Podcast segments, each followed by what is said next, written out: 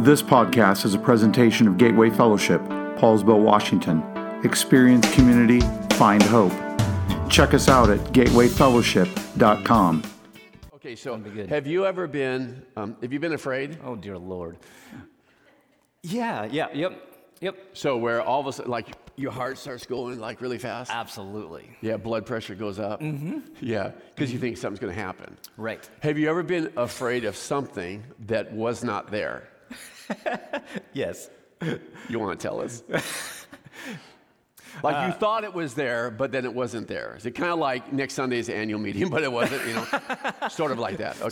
So, I do remember we go into our house. We have a split level, so you go in this. And so just being a little kid, downstairs was just the creepiest place ever downstairs. And so I do remember, there was, this is pretty cool. So there was a church that would like pick up kids on the bus. This was like way back when you could put your kids on the bus and just send them off, and you don't know when they're going to come back, and it didn't matter because that's just the way that it was. Yeah, so I got on one of those things, and they were telling me about Jesus. I got home, and they said, hey, you don't have to be afraid because the Lord's with you. So I do remember a moment thinking there was something downstairs, but I left something downstairs that I needed. It was my brush. To brush my hair. I had hair at that time. Of course. So I had to get down there to get it, and I just remember thinking, it's dark, it's scary, somebody's down there, it's going to kill me, but I'm not afraid because the Lord's with me. Okay, so how about a shadow? You ever been, you see something, and you go like, whoa, and it was just a shadow of something? Yeah. Throughout the night, especially when it's windy out in particular, and you see something moving. Mm-hmm. I remember waking up, and I was looking in the closet in the bedroom, and I saw people with no heads. It was the closet. It was shirts hanging up there. Oh, my goodness. No heads, yes, totally. That would freak you out. Yeah. Well, thanks for that story. Don't forget the 13th. No kidding. Annual meetings. Don't show up next week. So if I, you can't see it right now, but there's a shadow on the stage. I don't think you can see it, but you've been walking along, right? And so how many have tried to step on your shadow? You've played that stupid game, right? Or something like that. Or you're walking along and there's a shadow of you know, in front or back, depends on which way the light is. And there's a shadow of me out here right now. If I look at the shadow, and your shadow, it's a representation of who you are, right? So you can tell some things, probably like, okay, I'm, you know, he's so tall, body shape, whatever. From the shadow, we can tell some things, but not everything. And I want to talk to you about shadows today. Type in shadows. We kind of wrap up our series from Genesis. I'm really thankful for how many have just dove into the book of Genesis, and you're studying that, and you're reading, and you're learning. I love the Old Testament. I've talked about that. But when we talk about type in shadows, and that's how I want to wrap up today, because it really is exciting. And I found myself yesterday going, I am so excited about today, because I think what we're going to learn from God's word is the good news of the gospel that we read about in the Old Testament. But when we talk about types and shadows from the Old Testament, and I hope that you are an Old Testament reader, we're talking about those things that point us forward to Jesus in the New Testament, who is the fulfillment of this type or of this shadow. So in the type, we see a shadow of Christ or the things to come, hints perhaps, and of who he is and his purpose for all mankind. And so I want to talk about that today. Perhaps it's a little bit like maybe putting a puzzle together. I don't know. You could use that, probably the illustration. But it's something leading us to our ultimate understanding, so maybe even an example. So it's been said this way many, many times before when we're talking about the Old Testament and the New Testament. The New Testament is concealed in the old, and the old is revealed in the new. Now, I'm going to put in a little commercial here for next Sunday, because like 100, or next Saturday, like 160 plus of you have signed up for Casket Empty with Dr. Kaminsky, who's going to be here, and you're going to see this in a brand new way, I believe, how this works. For if you've not signed up, there's still time. You can sign up in the lobby after the service, or you can go onto our website. But the new is concealed in the old, and the old is revealed in the new. You have heard me say it before. I love the Old Testament. We see so much.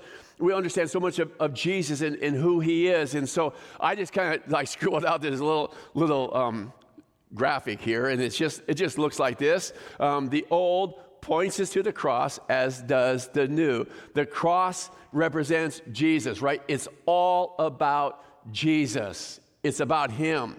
The Bible is one redemptive story that always leads us to Jesus. And Jesus is the good news of the gospel, yes? He came for you, and he came for me, and we see that throughout the Bible. So I want to share with you today like three types and shadows from the Old Testament that point us to Jesus. So the first one we're going to look at today is the first Adam and the second Adam. And now some of us might be going like, okay, I get the first Adam, but who's the second Adam? Like I know about Adam and Eve. Well, let's take a look at it for just a moment, because Paul refers to both the first Adam as a type of Christ, and the second Adam as Christ himself. So we're talking about a shadow that's a representation of who that person actually is. So in 1 Corinthians chapter 15, verse 22, we read this, "For as in Adam, all die." Now we talked about that, right? On the second week, I think, of this series. If you want to catch up, you can go onto our website and catch up. For as in Adam, all die because sin, right, came through Adam. We're born into sin. So also in Christ, all shall be made alive. Where the first Adam, brought death, the second Adam brought life.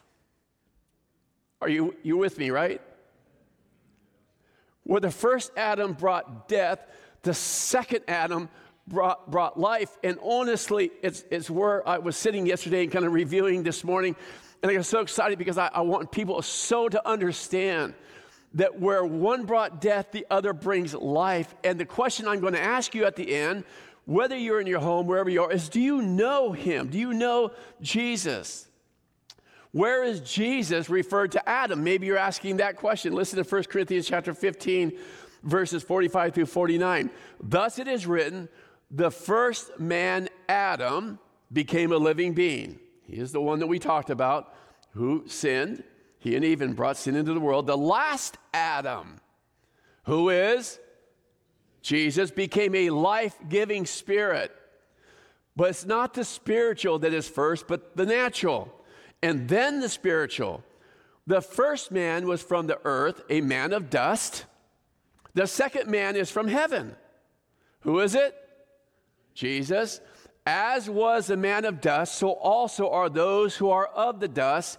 And as is the man of heaven, so also are those who are of heaven. Just as we have been born in the image of the man of dust, we shall also bear the image of the man of heaven." That's the good news. And we talked about being image bearers of God. He created you, he created me in his image. We shall also bear the image of the man of heaven. Somebody say, it's okay to say amen. Okay, Romans chapter 5, verses 12 through 14. "When Adam sinned, sin entered the world." We were born into sin, every one of us. "Adam's sin brought death, so death spread to everyone, for everyone sinned. Yes, people sinned even before the law was given, but it was not counted as sin because there was not yet any law to break. Still, everyone died. From the time of Adam to the time of Moses, even those who did not disobey an explicit commandment of God, as Adam did. Now, Adam is a symbol, a representation or shadow of Christ, who is yet to come." Adam was a type of the one who is to come, the first man, Adam. Now, what's Paul doing here?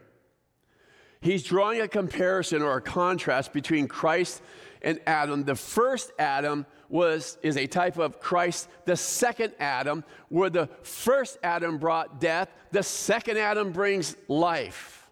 Why? As John Piper says it this way, he goes, "The aim is to more clearly and more fully and more deeply understand the work of Christ and how he became the foundation of our justification." So who is this first Adam? He is the one created by God from the dust of the earth. Remember Genesis chapter 2:7? I think we went back to that. "The Lord God formed the man from the dust of the ground. He breathed the breath of life into the man's nostrils, and the man became a living person. Man was created in the image of God. Remember, but this image we talked about was marred, right, by sin, disobeying God. And as a result, death spread to everyone. We just read that. That's you and me, all born into sin. Judgment followed, and we are all condemned because of this one act by the first Adam. But that is not the end of the story, and that's what I'm so excited about. That's what I'm so passionate about. That's why Gateway exists, is to spread this story to all of mankind and make disciples everywhere. Romans chapter 5, verses 19 through 21. For as by one man's disobedience, who was who?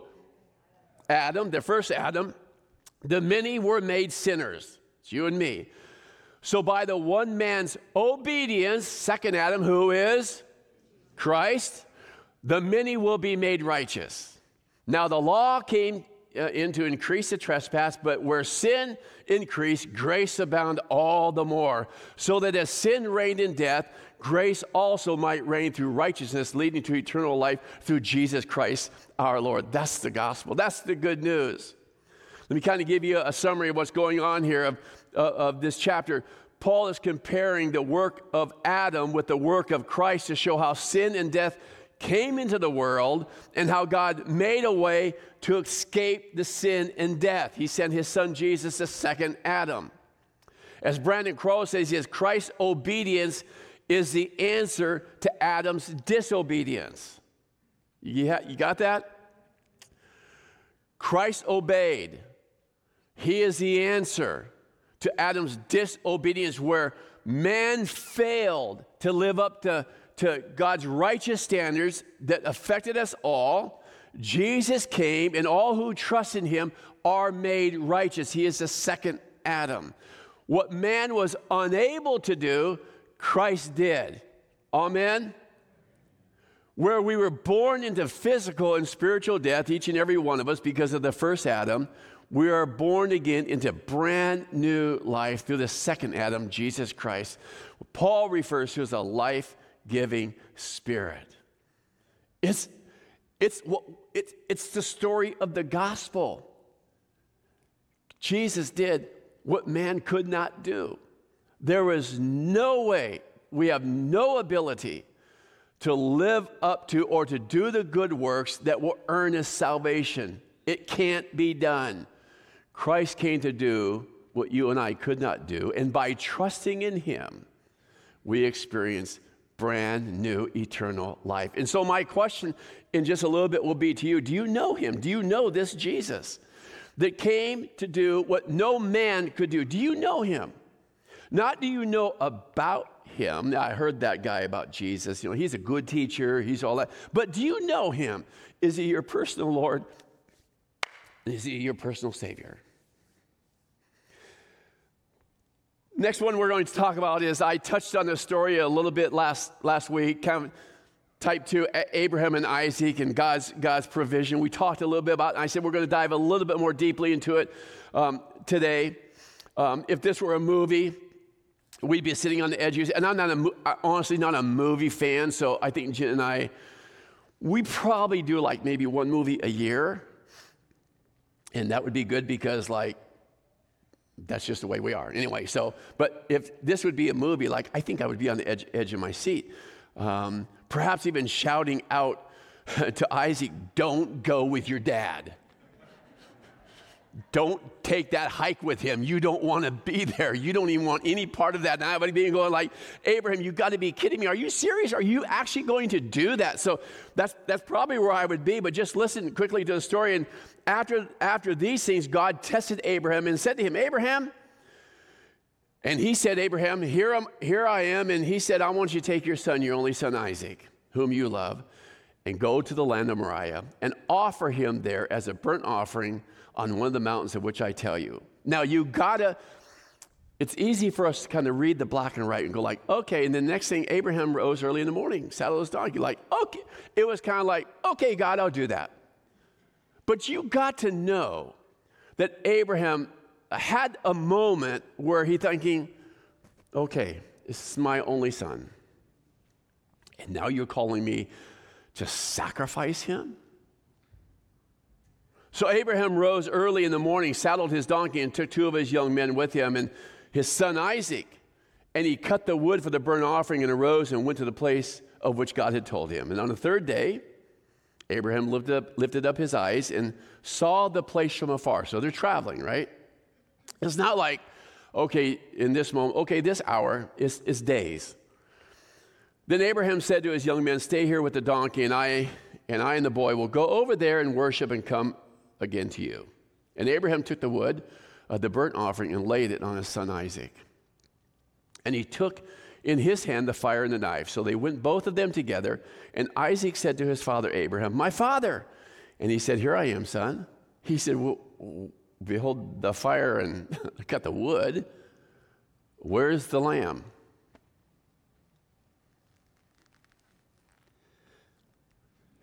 Can you just stop for just a moment?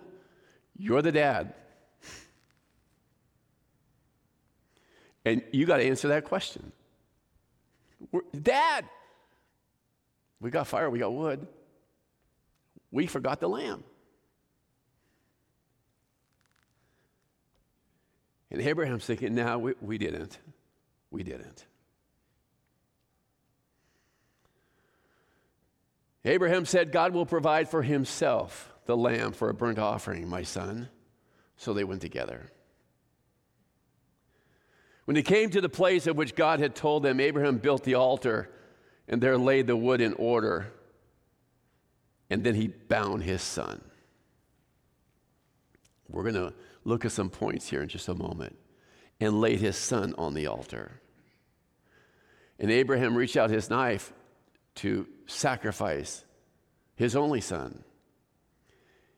And immediately God calls and says, Abraham, Abraham. And he says, here I am. Don't lay your hand on your son. For now I know that you fear God, seeing that you have not withheld your son, your only son, from me. And Abraham lifted up his eyes and looked. And there's a ram caught in the thicket by his horns. And Abraham went and took the ram and offered it up as a burnt offering. I want to give you some points to ponder, and then we're going to look at kind of the a little bit of the type and shadow I just want to offer you today. Number one, this was Abraham's only son. After a long wait, Isaac was given to him. So the command is like, take your only son. At this time, Isaac was a young man, so he was not this defenseless child, right? So baby who didn't know what was going on. I mean, he carried the wood, right? He knew what was going on. He asked his dad. Like, where's the sacrifice? Where's the lamb? You know, so he's a young guy. He's probably a young adult or in his early teens, somewhere in there, but he knew exactly what was going on. He was not a defenseless child, likely in his teens or even older. The wood of the altar was placed on the back of Isaac to carry. He carried the wood that would be used to sacrifice him. And I don't know about you, but if I'm watching this movie take place, I'm going like, Abraham, can't you at least carry the own wood that you're going to kill your son on? That you're going to use the sacrifice? Couldn't you at least do that? But you place it on the back of your son. It was several days' journey to the place of the sacrifice. There's a lot of time to think about that. It didn't happen just in the next moment. But there was time to think about. And then the fifth is God's ultimate provision of a sacrificial lamb. So let me just kind of walk you through a few things here. Abraham's only son, Genesis chapter 22, verse 2. Take your son, your only son Isaac, whom you love. And what do we see? In Matthew chapter 17, verse 5. This, God is saying, is my beloved son, with whom I am well pleased. His only son. That was on the Mount of Transfiguration. At the time of his transfiguration. This is my only son. This is my beloved son. And what do we read in John 3:16? It's a verse that many of you probably have memorized. For God so loved the world that who did he give? His one and only begotten son. I just put the word wood up here just to draw our attention to this. And again, Genesis chapter 22, verse 6, and Abraham took the wood of the burnt offering and laid it on his son Isaac. And what do we read in the Gospel of John? Chapter 19, so they took Jesus away, carrying the cross or the wood by himself. He went to a place called the place of the skull, or Golgotha. We know from the other Gospels, Matthew, Mark, and Luke, that burden became too much to bear for Jesus, and perhaps out of frustration of those who would execute Jesus, they called on the passerby to carry the wood. How about obedience? We know Abraham was acting out of obedience, and it's hard for you and I perhaps to understand. I got two boys, and those of you who have kids, we can put and even without kids, we can put ourselves into that place, can't we? Genesis chapter 22, so Abraham rose early in the morning, saddled his donkey, and took two of his young men with him and his son Isaac, following the command of God. And then we go to John's Gospel, chapter 6 again, verse 38. For I have come down from heaven to do the will of God who sent me, not to do my own will. Walking in obedience, Jesus following the will of his Father. But at just the right time, God provides the sacrificial ram for sacrifice. I want you to see this, because at just the right moment, it wasn't the action of Abraham. He was walking in obedience, but God provided the sacrifice.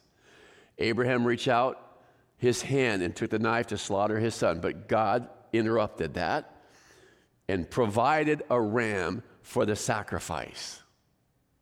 It wouldn't be the action of killing his own son. God provided the ram. In Romans chapter 5, verse 6, for while we are still weak, at the right time, Christ died for the ungodly.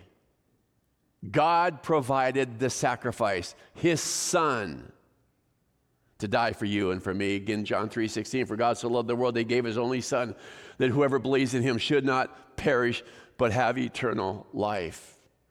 This would not be the result of Abraham's willing, obedient sacrifice, but the willing sacrifice of God to sacrifice his own son, that we are brought, so that we could be brought into new life. God's provision of a sacrifice. John chapter 1, we read where Jesus is the perfect and the ultimate sacrifice for sin. The perfect sacrifice. And I just want to kind of move to Moses, who we've not talked much about, but I just didn't want to wrap up the series without talking about Moses as a type of Christ, because we wrap up this morning as we slide into the book of Exodus and the life of Moses. We see Moses as a type of Christ. It begins in Exodus 32 and the crafting of the golden calf. Do you remember that story? Do you remember all that's going on there?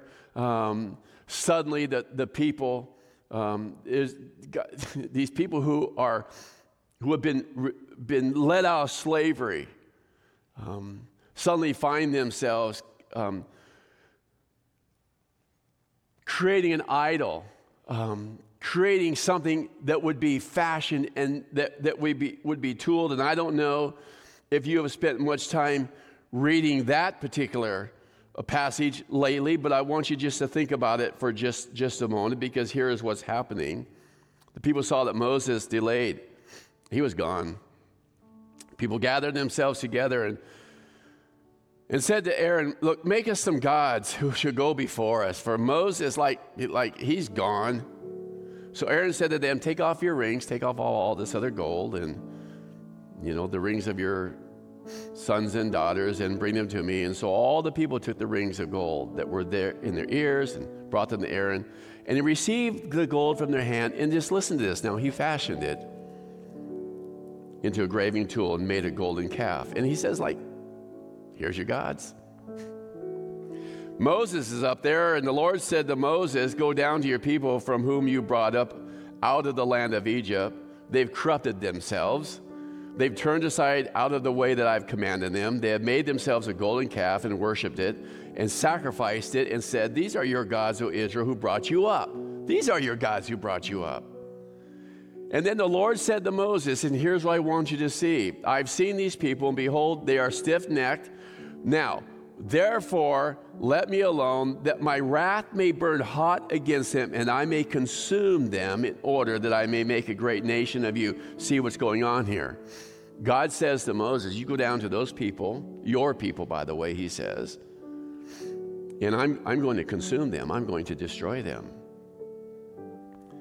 But Moses implored the Lord, his God. In other words, he stood between God and the people. Oh, Lord, why does your wrath burn hot against your people?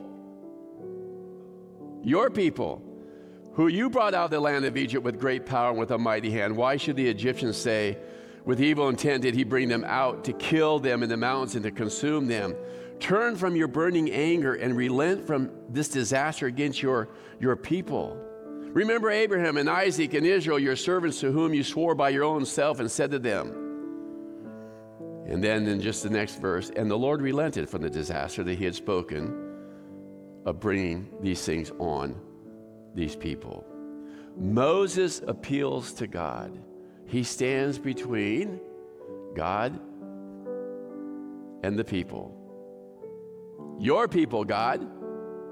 Moses recognized that the people had sinned, so he didn't seek to justify their actions. And as a result, God relented of his threatened course of judgment. Now, the word relented, so I understand we kind of wrap our heads around like, did God change his mind? Because God never changed his mind, and I don't think that's what took place. The word relented doesn't mean that he changed his mind, but that he embarked on another course of action. The Hebrew word simply suggests relief or comfort from a planned and undesirable action. Psalm 106, they made a calf in Horeb and worshiped a metal image. They exchanged the glory of God for the image of an ox that eats grass.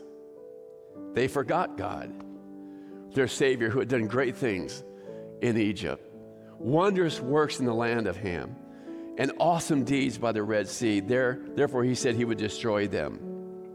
Had not Moses, his chosen one, stood in the breach before him to turn away his wrath from destroying them. NLT version says it this way, but Moses, his chosen one, stepped between the Lord and his people.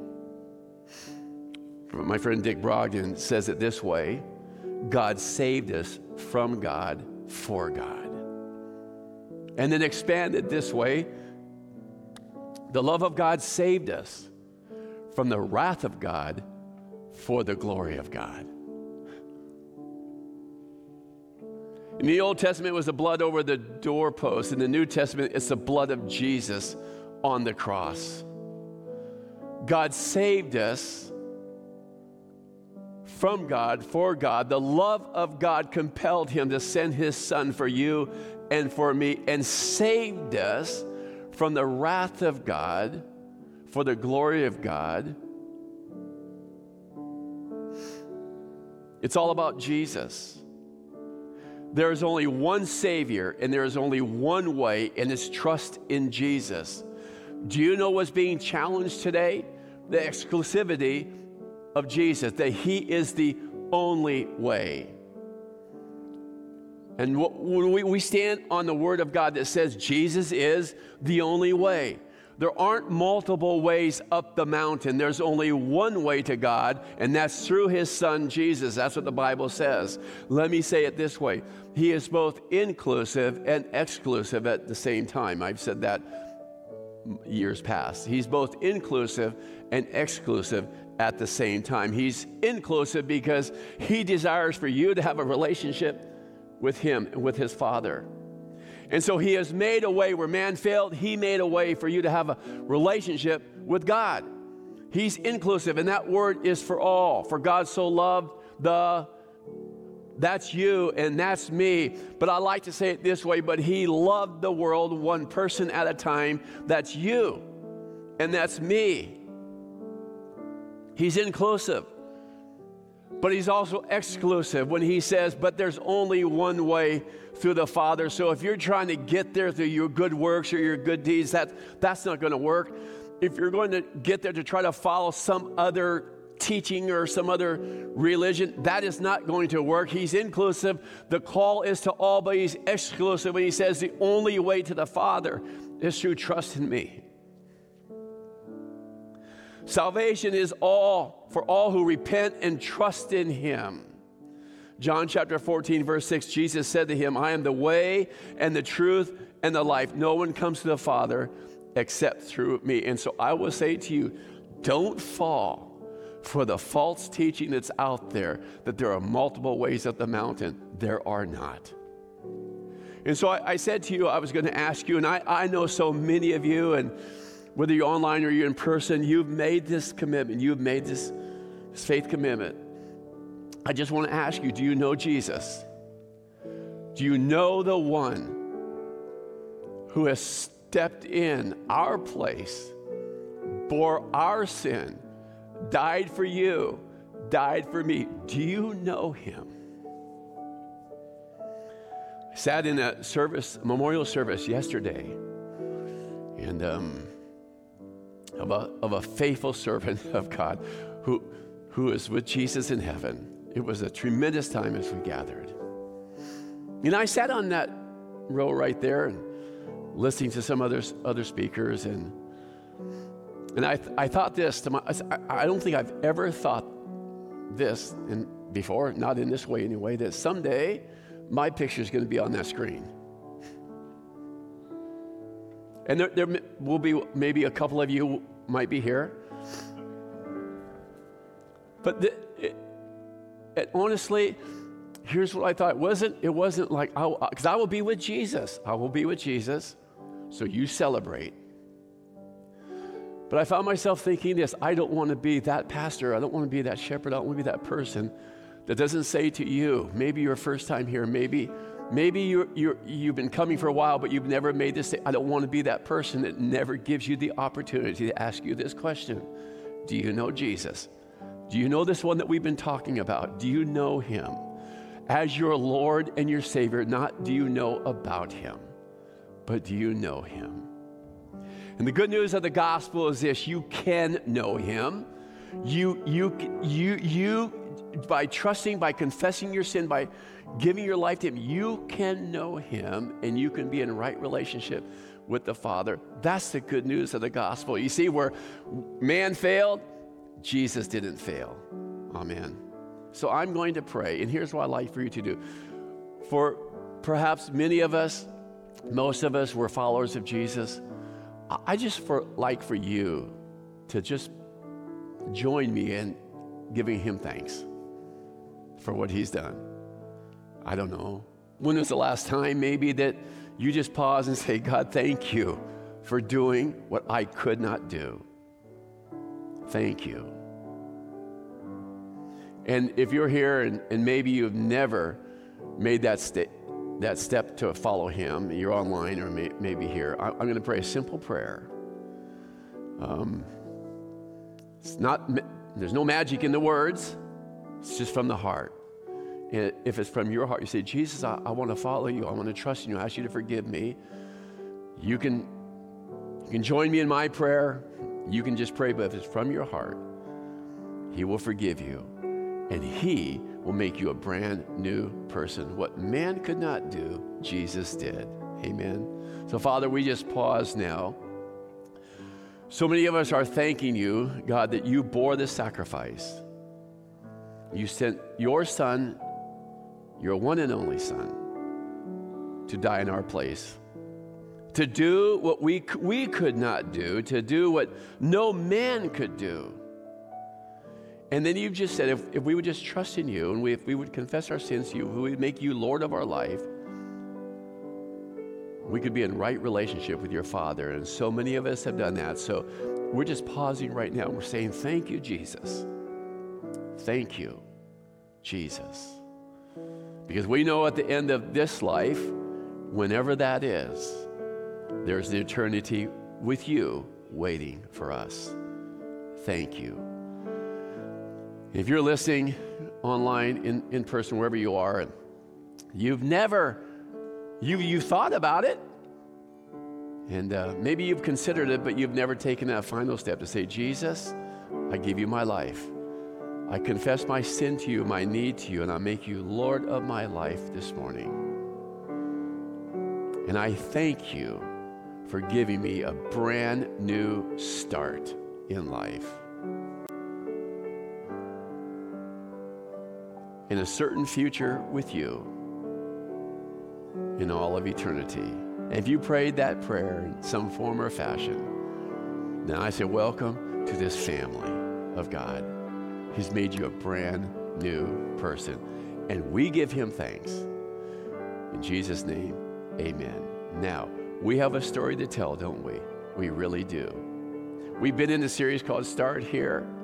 It all starts with Jesus, but the good news is it ends with Jesus, right?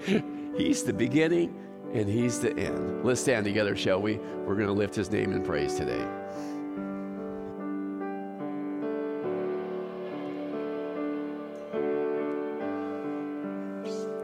How great the chasm that lay between us. How high the mountain I could not climb. In desperation, I turned to heaven and spoke your name into the night. Then through the darkness, your loving kindness tore through the shadows of my soul. The work is finished, the end is written. Jesus Christ, my living Lord. Who could imagine so great a mercy, what heart could fathom such boundless grace? The God of ages stepped out in glory to wear my sin and bear my shame. The cross has spoken.